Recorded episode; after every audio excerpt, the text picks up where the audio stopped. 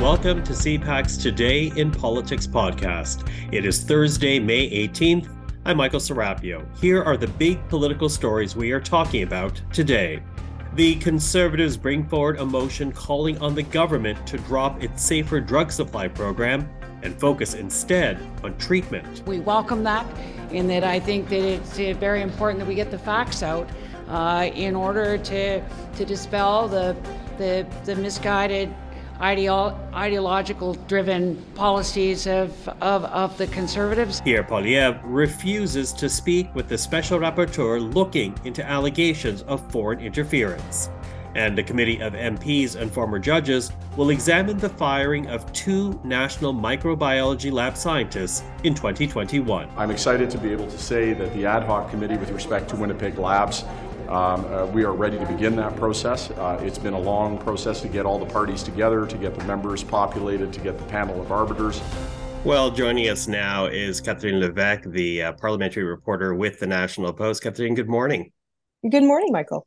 Listen, let's begin with this uh, debate uh, on a conservative motion that will happen later today. This motion calling on the Liberal government to to essentially drop its safer drug supply program in Vancouver, although they also mix it up a little bit with the safe injection site.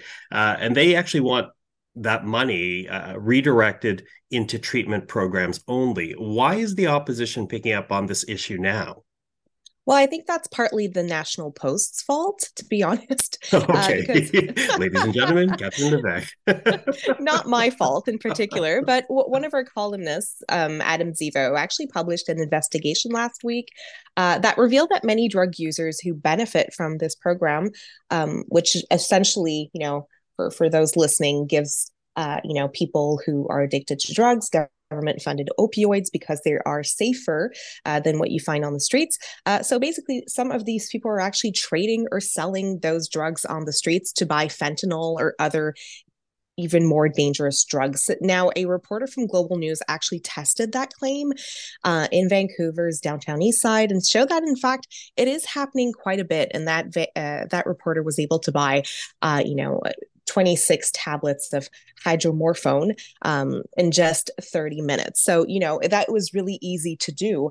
Uh, so that really gave some ammunition to conservative leader Pierre Poilievre and his entire party to accuse the government of indirectly funding the opioid crisis in a way uh, by providing these drugs that can then be resold. And it really plays into their narrative that the liberals are too soft on crime. So, uh, again, they're calling on the federal government to stop this program directly, to just redirect all the funds uh, to help with recovery and treatment. Uh, but the liberals say uh, that's a terrible idea. So I think that's what we're going to be hearing today. Okay, terrible idea. Uh, of course, Dr. Carolyn Bennett is the Minister for Mental Health and Addictions. And you know she she was uh, scrummed outside the house before going into QP, and she says she is actually looking forward to the debate. So, what argument is she making here? Well, uh, for, first of all, I think it's important to note that Minister Bennett, you know, was a family phys- physician, sorry, for 20 years before going into politics. So, you know, she's actually, you know, she, she's a doctor. She, um, she has seen firsthand the impacts of, of drug use and addiction. Uh, so she says that, yes, actually, people are better off using a safe supply of drugs paid for by the government than what she calls a toxic drug supply in the streets. So she has repeatedly said that, you know, the government's program right now is just about saving lives. And you, essentially you can't send someone to recovery or treatment uh, if that person has died from an overdose because they took that toxic supply from the streets. So uh, you know I, I, really expect this debate to be quite interesting. I expect minister bennett to say a lot of things. Um, but ho- hopefully michael we'll, we'll hear some numbers and, and facts and, and not just some mudslinging on each side of the chamber um, because you know this really is a sensitive topic. Um, yes the federal government you know i, asked minister bennett yesterday well are, are, you aware that you know some people just choose to trade to trade or resell the drugs that are given to them by the government. And uh, you know she said well yes actually we're we're aware that it is happening but she made it clear that it is a fairly marginal issue uh, compared to the tens of thousands of lives that were saved in recent years uh, with the government programs in place Mm-hmm, mm-hmm. And it was interesting to to hear uh, Pierre Poilievre on the other part, essentially saying that what they what they are proposing here is just more common sense: get people into treatment instead of giving them a safe drug supply. Uh, although, and I think you hinted at it, you know, we do want to hear numbers because we know that earlier this week it got really heated in the House of Commons when they talked about this ahead of the Conservative motion. Yes, absolutely. And I, I, think that exchange stayed under the radar earlier this week because there's just so much happening on Tuesday.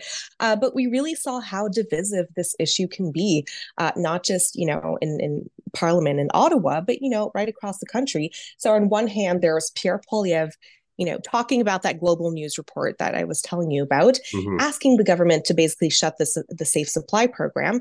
And Mr. Bennett basically jumped out of her chair, said that she can't allow the conservatives to take Canadians back to, and I quote, to the failed ideology of the past. She also mentioned that actually one of uh, Stephen Harper's former advisors, Ben Perrin, uh, thought the conservatives were actually speaking nonsense on this issue um, and you know should actually s- stick to the safe supply program so but things really took a turn when pierre poilievre uh, allegedly sh- started shouting that liberals are killing people with their policies and you know pointing to carolyn bennett mm. uh, mm-hmm. so that's when uh, Deputy Prime Minister Chrystia Freeland intervened, said that Minister Bennett is actually one of the you know most respected members in the House, and it is shameful for the Conservatives to accuse her or anyone um, in the government of wanting to kill people. So you know, like I said, a lot of mudslinging that we saw in the past few yeah, days, yeah. and so hopefully there is a little bit less of that today. Yeah, a lot of mudslinging because uh, as uh, the deputy prime minister stood up to to say that, she said, you know, to Pierre Poilievre, essentially, you've done nothing but politics. You're a career politician, is how she she put it. But Dr. Carolyn Bennett has spent years uh, delivering babies and bringing about life. So some really, you know, yes. strong uh, pushback there. So yeah, we'll we'll be watching that closely. But you know, let's stay with the conservative leader right now because while uh, Pierre Poilievre takes on the Safer Drug program, he's also been talking about foreign interference, as we know, for weeks now but now word that he's refusing to speak with the special rapporteur. Uh, what have you heard about that? Uh, yeah, so so Pierre Poilievre, as you know, has been very critical of David Johnston in, in his role as the special rapporteur in the past few weeks, um, because Mr. Johnston has close ties with the Trudeau family, um, but also, you know, was a member of, of the Trudeau Foundation and was was very involved with it. So uh, Poilievre has openly mocked his title, uh, saying it's a fake job. So it really comes as no surprise that he would refuse a meeting with him. So what the conservatives said that is that uh, essentially David Johnston gave him like a 48 hour window to meet with him, and their schedules didn't match. But let's be honest, I mean, the other, um, you know, leaders of the opposition were able to meet with David Johnston, you know, on, on their terms. So if he wanted to, he could have. Uh, but really, I, you know, I, am told, however, that the conservatives are, have still been cooperating uh, with Mr. Johnston uh, to a certain extent by providing information and their insights on foreign interference. So there has been some communication in recent days. There is some back and forth, uh, but I don't expect Poilievre, uh, you know, to to meet with Johnston or you know to go out of his way to have a meeting with him because really that would go everything uh, that that would go against everything he said in the past few weeks around him and it would just be very off brand for Mr. Poilievre. Yeah, absolutely. And and as we know that the window to actually speak with David Johnston is fast closing because his official deadline is is the 23rd of May to to deliver a report uh, to to the prime minister. But you know, the other opposition leaders uh, from I guess what we've seen ha- have been cooperative with the special rapporteur. Yes. Uh, so uh, NDP leader Jagmeet Singh actually met with uh, Johnston at the start of the month. Uh, Yves-François Blanchet from the Bloc Québécois did the same thing last week. And, um, you know, even though Blanchet also has been quite critical of Mr. Johnston, so both had the same message. Please recommend a public inquiry. But yes, you're right. The window is closing. Uh, they, you know, he he's about to submit his report in the next few days let's stay on security here and a big move forward with a case that really goes back to 2021 uh, two scientists who were fired from the national microbiology lab in winnipeg. We still don't know exactly why. Uh, talk to us about what makes this case so concerning so look, this has been going on for years. I think it's really the secrecy around this that makes this so concerning. It's what we don't know. Uh, look, the Public Health Agency of Canada has been extremely tight lipped on this.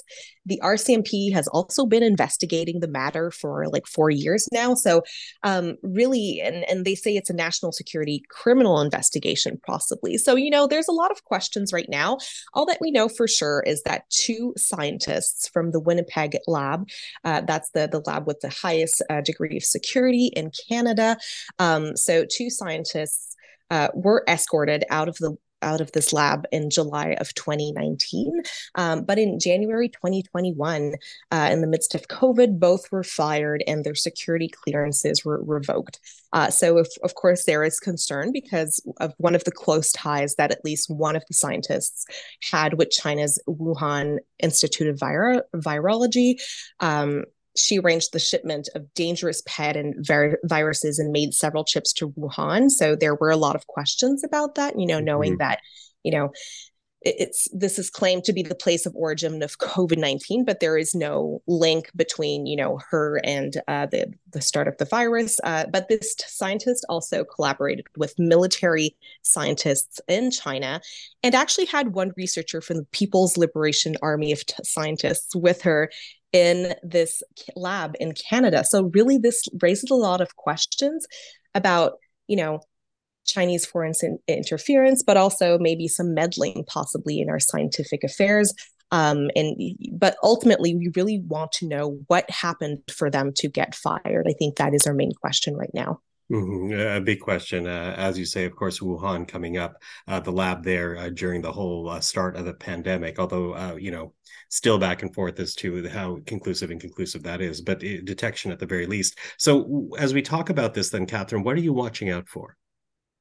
Um, so I'll be looking to see if we get answers to what actually happened or, or, why the government went through such lengths to try to bury this. Because if you you might remember, Michael, that actually in the process of trying to get the documents, actually the Speaker of the House um, was taken to court by the government, you know, in an attempt to get documents related to this affair. So, uh, but ultimately, I think the bigger question is, you know, was this a lack of judgment from the scientists, um, or was this a simple mistake, you know, that led them to being uh, arrested and, and you know kicked out of the lab and fired um, or is this part of a bigger problem related to national security which in that case is very very concerning so uh, look i mean the members have just been named for for this ad hoc committee um, they will have access to some documents but at, at the same time they are sworn to secrecy so i don't know how much information will actually filter will get to our ears uh, but i think it would be really important that the government you know at least shed some sort of clarity on this issue after so many years. Yeah, well, as you say, so many years, so many questions still unanswered. Uh, Catherine, thank you so much for this. Really appreciated for uh,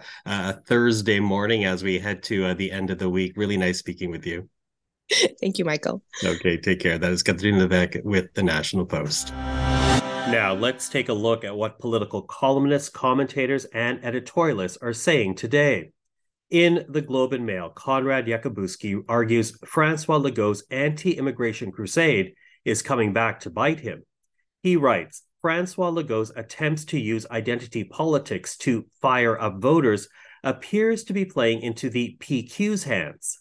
Delegates to the CAQ convention have approved a resolution calling on Ottawa to give Quebec control of the temporary foreign worker program a far cry from the sweeping immigration powers Legault promised to fight for during the last election campaign.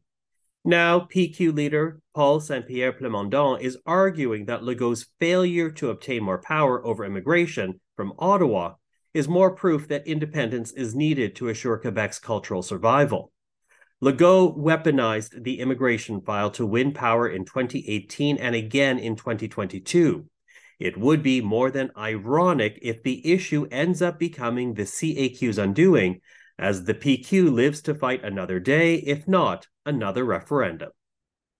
At Policy Options, Emily Foster argues backbenchers are the first victims of the party line. She writes Political parties have become machines for centralizing power and controlling the message. They sell themselves like a product and are on a permanent campaign. This phenomenon is not new, but it has a downside.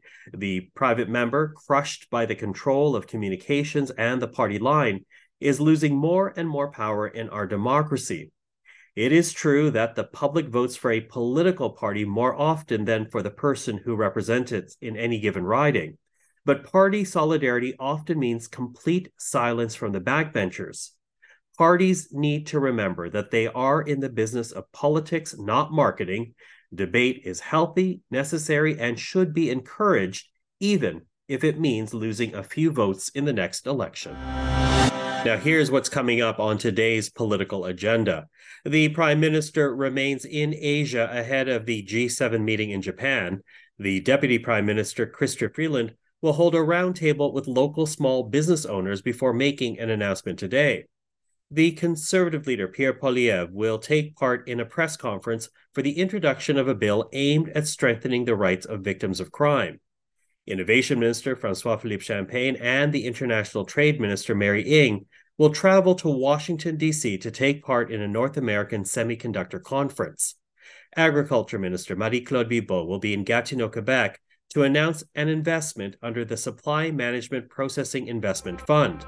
And the Justice Minister David Lametti, he will speak before the Senate Committee on Legal and Constitutional Affairs.